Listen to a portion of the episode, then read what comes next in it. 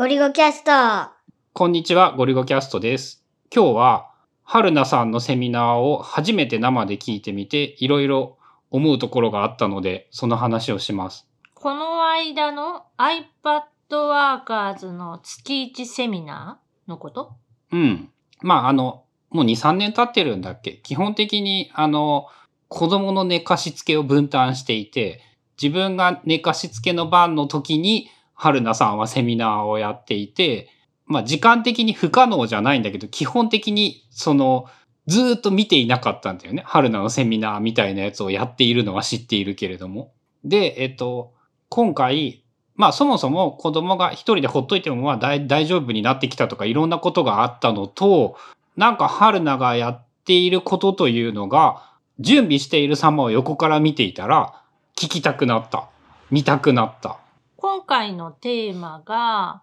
iPad で簡単写真合成っていうので、まあ、内容的には描画モードについての解説とそれを使った合成方法かな？うん。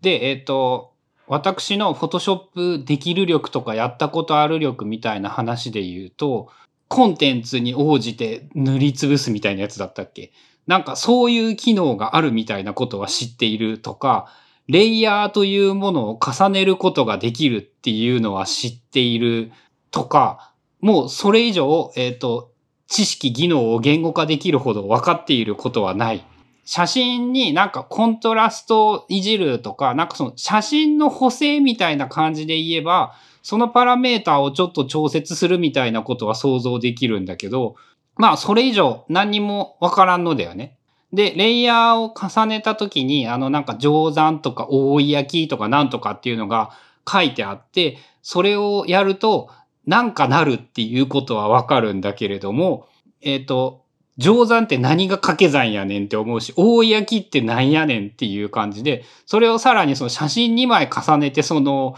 定山大焼きをするというのは、その何を、どういう行為なのかが想像がつかんくってどう使うかも何にもわからん。っていうのがあって、なんかちょうどさ、なんかそういう話をするって言って、たまたまなんか画像2枚重ねてる絵とかを見たのかな。で、えっ、と、まあなんか興味が出て、見てみて、えー結論として、なんかね、いろんな観点ですごいいろんなことが学べた気がした。その単純に描画モードについて分かったっていうよりかはなんかその違うものがあったってこと？うん。まあ一つは、まずその春菜が言っている、その、セミナーの内容そのものに関することで、えっと、描画モードというものがどういうことをやっているのかという簡単な理屈が分かって、定山というのも、えっと、初めてようやく、あちゃんと掛け算なんだ。そしてその上で、その定山という処理をすると、こういうことができるんだっていうことが分かったのと、まあ、さらに、それを具体的に使ってどういうことができるのかということが分かった。っていうところが、まずそのセミナーのストレートな見て思ったところなんだけど、なんか同時に何個か思って、えっと、一番大きかったのは、その、調べる気にならないというか、何がわからないかわからないみたいな段階のところで、人に教えてもらうというのは、やっぱその、一般的なインターネットの検索ではできないものが得られるなっていうのを、なんかね、体験として久しぶりに実感した感じ？それは大いにあるよね。人から教えてもらうメリットみたいなもので、ある程度、その、なんか知識みたいなのがあれば、調べさえすれば見つけられるっていうとこまでいけるんだけど、その一番初めの初めの段階って、なんて調べれば、そのいいかわかんないし、そもそも自分が何をやりたいかもよくわかってないから、聞くことすらできない。尋ねることができないレベルの段階っていうのもあって、まあその段階だと、まあその何から手をつけていいかわかんない、何を調べていいかわかんない、何がしたいかがわかんないみたいな状態態になっちゃうので、そういう場合には、ああいう、まあ今 iPad Workers でやってるセミナーは1時間あって、だいたい毎回その頭の10分15分でスライドを使った説明みたいなのをして、今日はこういうことをしますとか、なんでこういうことをしてるかっていう話をした上で、後半45分に実際 iPad を使ったやり方みたいなのを、まあ、説明してるのね、毎回。で、なんでそういう風にしてるかっていうと、まず、まあ、そこでわかるかどうかはわかんないけど、その最初の10分15分聞くことで、なんとなくその全体像を掴んでもらうとか、あ、こういうことができるんねっていう、まあ、イメージを持ってもらった上で見てもらった方が、いきなりなんか iPad でじゃあ合成やります。描画モードこれですって言って説明されても、あ、そうやればできるんだっていう、その一個のやり方はわかるけど、じゃあいざ自分のなんかやりたい写真、これとこれを合わせるときに、じゃあ何のモード使えばいいんだろうとか、どうやったらいいんだろうってなったときに、全然できなくなっちゃう。真似っこはできるんだけど、自分のパターンに置き換えるときにできなくなると困るから、まずはなんか、その概念じゃないけど、ルールみたいなのとかを説明して、で、こういう時はこういうのだよっていう、まあ、パターンを何種類か見せて、えー、応用してもらえるようにっていうふうにいつも、まあ、組み立てて。うん。多分今の話を聞いてて、多分俺はやっぱ春菜が分かっているほど分かっていないっていうか、描画モードを使って何かしようみたいな想像力というか、そういうところもなかったんだけど、そのやっぱね、何ができるか分かんないから何をしたらいいのか分かんなくって、そもそもどうするのっていう話で、今回の話の具体的な話で言うと、あの、切り抜きとかをしなくても写真が合体できるんだっていうこと。あの、なんて言うんだっけ？よくフォトショーマジックみたいなやつの初歩の初歩だったような印象もあって、あの背景の画像になんかもう一枚絵を組み合わせて合体した絵を作るみたいなやつ。あ、そういうのって、その描画モードをうまく組み合わせて、上手に処理してあげると、その、割と自然な感じで合体できるんだなっていうことが、なんか納得できたのと、そしてそれが計算でできているんだなっていうのが、少し肌感覚と近づいたみたいな面白さはあって、まあ、あの、具体的に自分が使うのか使わんのかって言ったら、おそらく、えー、触ることがなく、そのままであろうという可能性は非常に高いんだけれども、あの、知らないことを知るというだけでも面白かったなっていう感じがして、その、例えば自分の場合、今までだったら、えっと、お絵描きとか、フォトショップのことなんて使うことはないから、えー、聞くことなんてないだろうなっていうのが当たり前の感覚だったんだけれども、なんかこう、やる気になったっていうか気になって話を聞いて見てみて、あ、それは割とそういうことから学べることとか新しい発見とかはあって、なんかね、あの、ちょっと興味があるぐらいのことを、やっぱ可能ならば、できるだけ手を出してみる、やってみる、聞いてみるとかっていうのをやっておいて損はないなっていうことも改めて思ったりした。まあね、時間コストで言うと、まあ前編1倍速で見るってなると1時間かかるんだけど、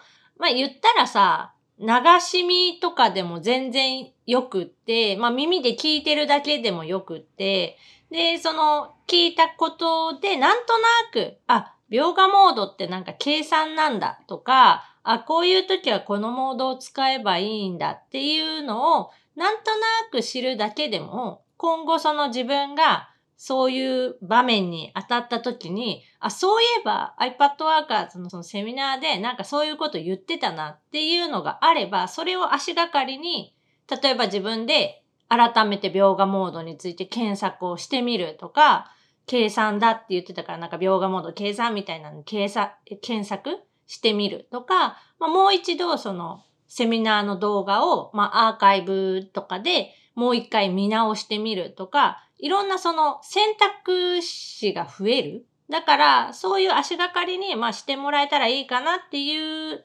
感じで、まあ、毎回そのセミナーはやってる。で、えっと、まさに全く同じことというか、その、聞いてみて思ったことというのが、えー、オンラインでセミナーを見るときだと、全くもって集中して話を聞かんなっていうのが、えー、自分がその目線になってすごくよくわかった。うんと、結構やっぱ聞いてないもんやねっていう自分の話なんやけどさ、他のことができてしまうので、リアルのセミナーみたいなやつだと、まあ基本的にあの、面白くってもつまらんくっても、しゃあねえから全部聞いているっていうようなイメージだったんだけど、オンラインだとパソコンで容易に他のことができてしまうので、簡単にその他のことに寄り道してしまうなっていうのと、まあ、同時に自分がやる側として、その、どういう感覚でそのセミナーをやったらいいんだろうかっていうことを改めて考え直すきっかけにもなって、まあ、おそらく俺と同じようにほとんどの人は自分のを聞いてくれている人も、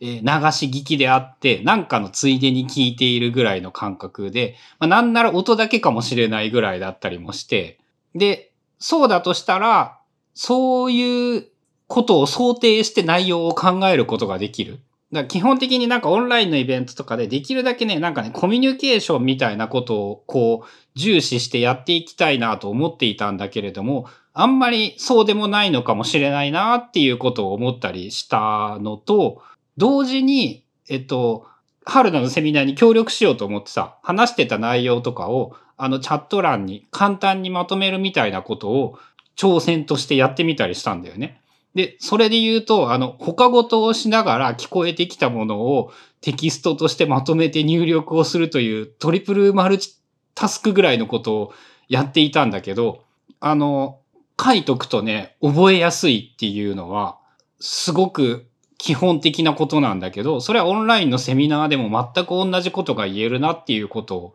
実感して、まあ、ついでにチャットに書いておけば他の人のも役にも立つし、自分でこういうふうに思ったとか、あの、感想とかをチャットで教えてくれると嬉しいよみたいなことをよく言っていたりしたんだけど、そんなんじゃなくって、ただ単純に内容をチャットで書き込んでおくと、えー、自分自身が話さ、話して聞いた内容を整理するのに非常に役立つ。という観点で、こう、チャットを盛り上げる工夫というので、そういうことを呼びかけるっていうこともできるなっていうようなことも発見できたりした。まあ、オンラインセミナーの場合、まあ、リアルタイムで聞いてる場合は、字幕とかもつきにくいので、えっ、ー、と、音から入ったものを、まあ、脳内で、えっ、ー、と、テキスト化して、こう指とかを使って打ち出すみたいな肉体動作が入るから、うん、割とその覚える覚えないみたいな記憶の定着率みたいな話でも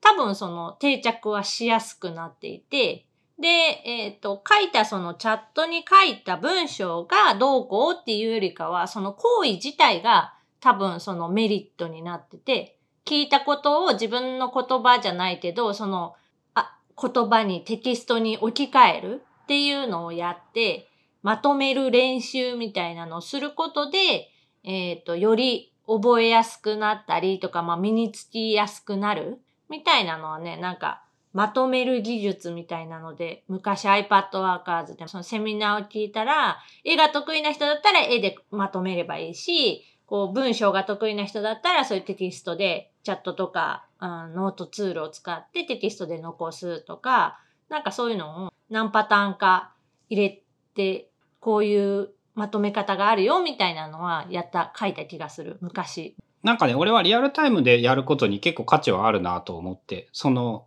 ながらで聞いていっといてなんないけど、そのまとめようと思うと、やっぱあの、まとめるために聞くんだよね。変な日本語なんだけど。で、ちゃんとアウトプットができるように、その要点というかもうタイトルだけでもいいから、それを書けるようにしようと思って話を聞くと、その話がやっぱ整理して入ってきやすくなって、さらにそれが時系列にテキストとして視覚的に並ぶと、あ、どんな話があってこうだったんだなっていうふうに記憶が視覚で整理できるっていうのかな。っていうような効果もあって、まあそれは自分自身にも多分が一番役に立つし、それをチャットで流してもらったらみんなの役にも立つしっていうので、なんかいろんな、そのね、オンラインセミナーを良くするための工夫としてそれを上手にやっていきたいなと思ったね。多分なんか本読む時のメモとか、そういうセミナーを受けた時のメモとか、もうそう、全部共通しているんだけど、こう、まとめる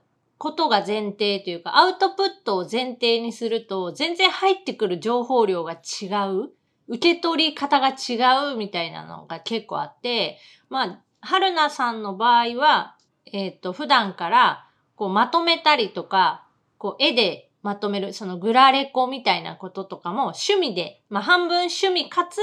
えっと自分のためにもなるからっていうのでやってるけど、あれを書くってなったら、全然聞き方が変わってくる。その抑えるところを抑えなきゃいけないから、なんか探そうとして聞くから、より自分の中に入ってくるって感じで、まあそういうなのが、えっ、と、iPad 使うと非常にやりやすいとは思っているので、なんかそういう聞き方、見方みたいなのも、なんかやっていけたらいいのかな。そう、めっちゃ矛盾しているんだけどね、やっぱそういうのって分かっていてもさ、疲れてめんどくさいからやりたくなくってさ、さらに言うと自分の場合そのオンラインで、ながら聞きをしながらまとめるという、その、やる気があるんだかないんだか分からんような姿勢ではあったんだけれども、まあ理想を言えば、やっぱ本気でまとめて、それに専念できるといいんだけれども、まあそんなことは多分現実的にはできないので、その、ながら聞きでいいんじゃないかなとも思いつつ、同時にながら聞きでやっぱその要点をメモっておくと覚えやすくなっていいよねっていう、まあいろんな観点があって、まあ人によるし、場合によるし、その時の気分によるし、いろんなものはあるんだけど、そのね、やっぱ逆の立場というか、基本的に人のオンラインのセミナーとかってほとんど参加することがなくってさ、自分の場合、